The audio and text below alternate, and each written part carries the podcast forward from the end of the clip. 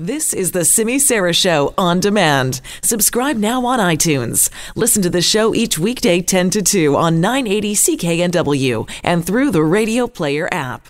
On Friday, when it seemed like everybody's minds was about what was going on on the long weekend or the upcoming long weekend, we had a pretty scary situation, though, developing in South Surrey. That's where the shooting happened at that uh, Star- Starbucks drive through, uh, where we now know it looks like a high profile member of the Hells Angels was gunned down. Two people were arrested.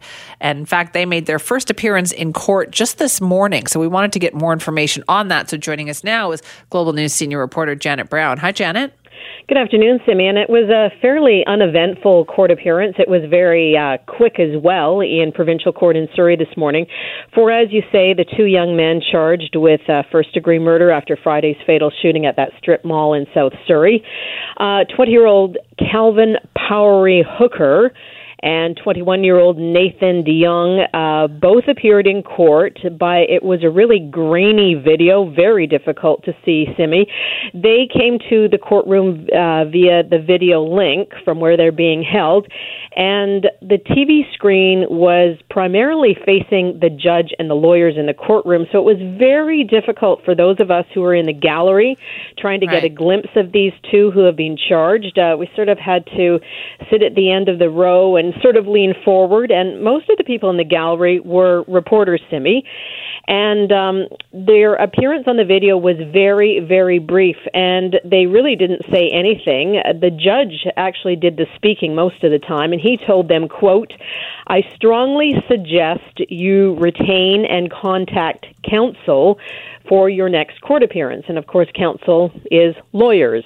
And they both said, yes, we will and that was it. okay. so it lasted perhaps less than two minutes. Now, their next court appearance is in three weeks from now, set for August 27th, and it likely will be another very short appearance, and it will be again by video. The judge said that in the courtroom.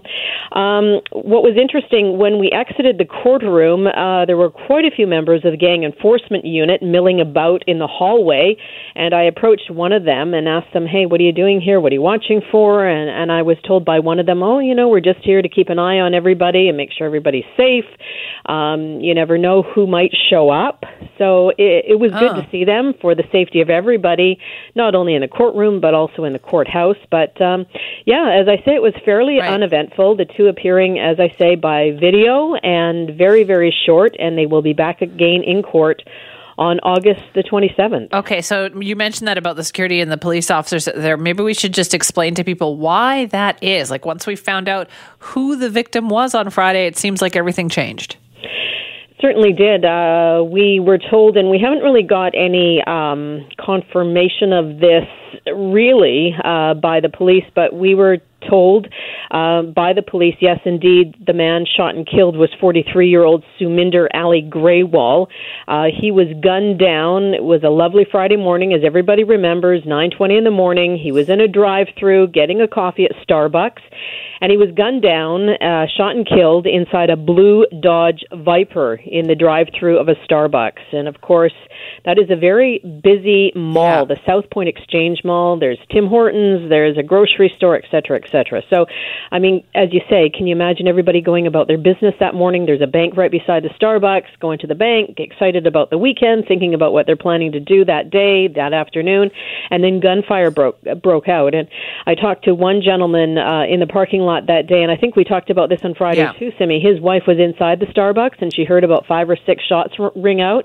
She immediately phoned her husband, screaming and yelling, and you know he doesn't. Can you imagine getting that phone call? Well, yeah, not knowing how if your wife's you life feel, is yeah. in danger, and yeah, so it was a terrible situation. But uh, as we later heard, as the day unfolded, Mr. Grewal uh, was a member of the hard side Hells Angels in Surrey.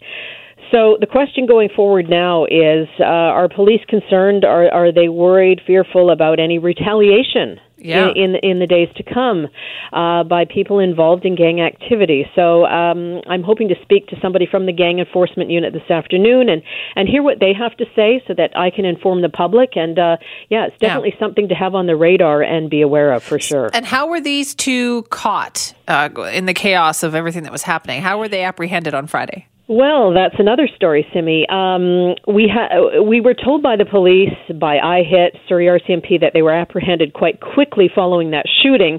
Uh, but sometimes, you know, sometimes the best information comes from witnesses on the scene. And we were told that after that shooting, it's a very difficult area to enter and exit that little mall. It's sort of it's not directly in and out. The road sort of curves in and curves out, and there's a couple of stop signs, so it's not easy access in or out. And apparently, uh, when the accused uh, were fleeing, they hit a number number of curbs because, of course, they're speeding to get out of there. Uh, they crashed into a couple of cars. Apparently, they crashed into a building somewhere along the way, and apparently, they blew out a tire, according to a witness. And um, this is what prevented the vehicle from proceeding any further. Uh, they exited the vehicle at that point, apparently, and were running away on foot, and that's how the uh, police moved in and, and were able to make a couple of arrests. Um, I, I was told that one of uh, the uh, suspects was arrested on 152nd near about 96, and another was arrested in the Newton area.